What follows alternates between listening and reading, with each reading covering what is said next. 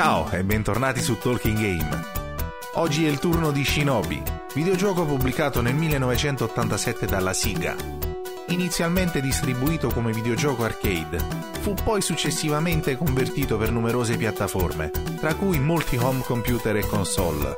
Shinobi, nome che deriva da uno dei termini usati per indicare i ninja nel periodo feudale giapponese. Infatti il protagonista è un ninja armato di spada e shuriken, le mitiche stelline. Ma il tutto è ambientato nel mondo moderno.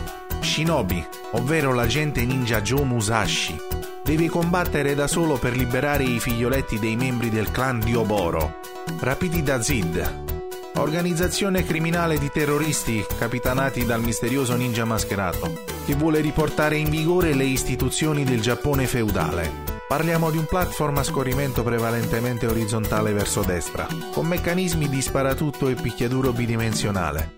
Shinobi attacca, salta, si accovaccia e utilizza la magia ninja. Tutto tramite l'ausilio dei tre pulsanti presenti sul cabinato da bar. In prevalenza attaccheremo da lontano, lanciando gli shuriken, con munizioni e distanza illimitate. Ma quando ci avviciniamo al nemico possiamo sferrare pugni, calci o colpi di spada.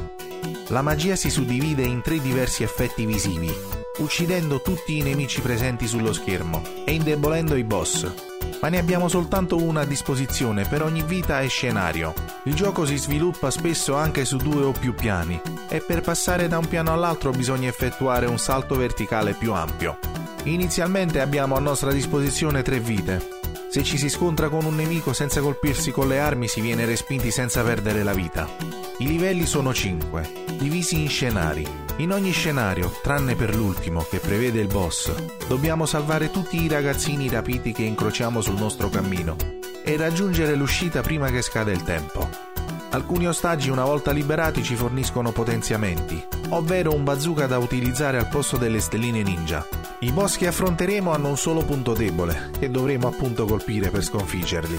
Durante il gioco dobbiamo prestare anche molta attenzione alle buche e ai precipizi che incroceremo durante il nostro cammino. Al termine di ogni livello dobbiamo affrontare la sfida bonus con visuale insoggettiva, dove dobbiamo abbattere a suon di shuriken tutti i ninja che corrono sullo schermo e si avvicinano a noi per colpirci, e farci perdere la possibilità di ricevere una vita extra vita extra che possiamo guadagnarci anche raggiungendo i 100.000 punti. Nel quinto ed ultimo livello, se perdiamo tutte le vite, non abbiamo la possibilità di continuare, pur inserendo nuove monetine. Iniziamo dunque a descrivere i livelli. Partiamo da un contesto urbano, dove incontriamo nemici base, ovvero punk che colpiscono con calci, alcuni uomini armati di pistola o di coltello ed altri bifolchi che si difendono con scudi e lanciano sciabole e boomerang. Nel secondo dei tre scenari sono presenti anche terroristi attaccati alle pareti che somigliano vagamente all'uomo ragno e ci balzano addosso. Il primo boss da affrontare è Ken Wu, gigantesco guerriero col volto coperto da un elmo da samurai, che lancia fiamme in modo casuale e si dissolvono poco alla volta. Il suo punto debole sono gli occhi, quindi mi raccomando. Missione 2. Di notte in un porto poi in una nave attraccata, dove si affrontano ninja armati con doppia katana. I nemici del penultimo scenario invece sono in maggioranza sommozzatori con pugnale. Il boss è Black Turtle, un elicottero armato di lanciarazzi, aiutato da una miriade di ninja. Il punto debole è il motore. Terza missione. Tutto ambientato in montagna e all'interno di una base super tecnologica. Qui troveremo dei nemici che attaccano con bazooka o con lanciagranate. Il boss è Mandara, ma nulla a che fare con le mozzarelle. E consiste in differenti automi che si trovano in una stanza della base. Ma prima di lui ci scontreremo con una serie di cyborg, simili al dio Shiva, che tentano di spingerci contro una barriera laser e fermare quindi la nostra missione.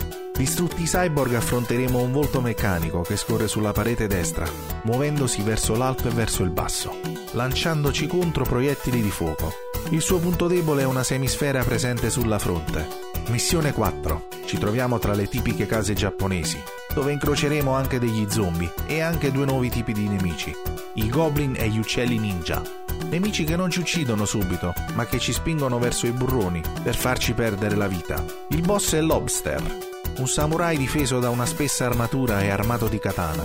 L'unica zona scoperta del corpo è il collo e bisogna colpirlo nel momento in cui ha la spada alzata per colpire.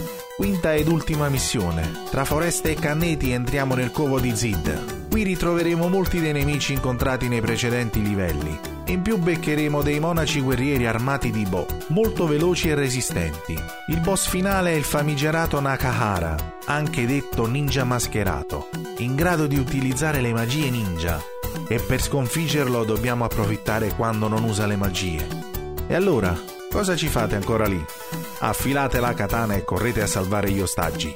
Come al solito, grazie per il tempo che mi avete dedicato. Se vi piacciono le mie review, seguitemi anche su Spotify per i podcast. Lasciate un like, iscrivetevi al canale e non perdetevi il prossimo appuntamento su Talking Game.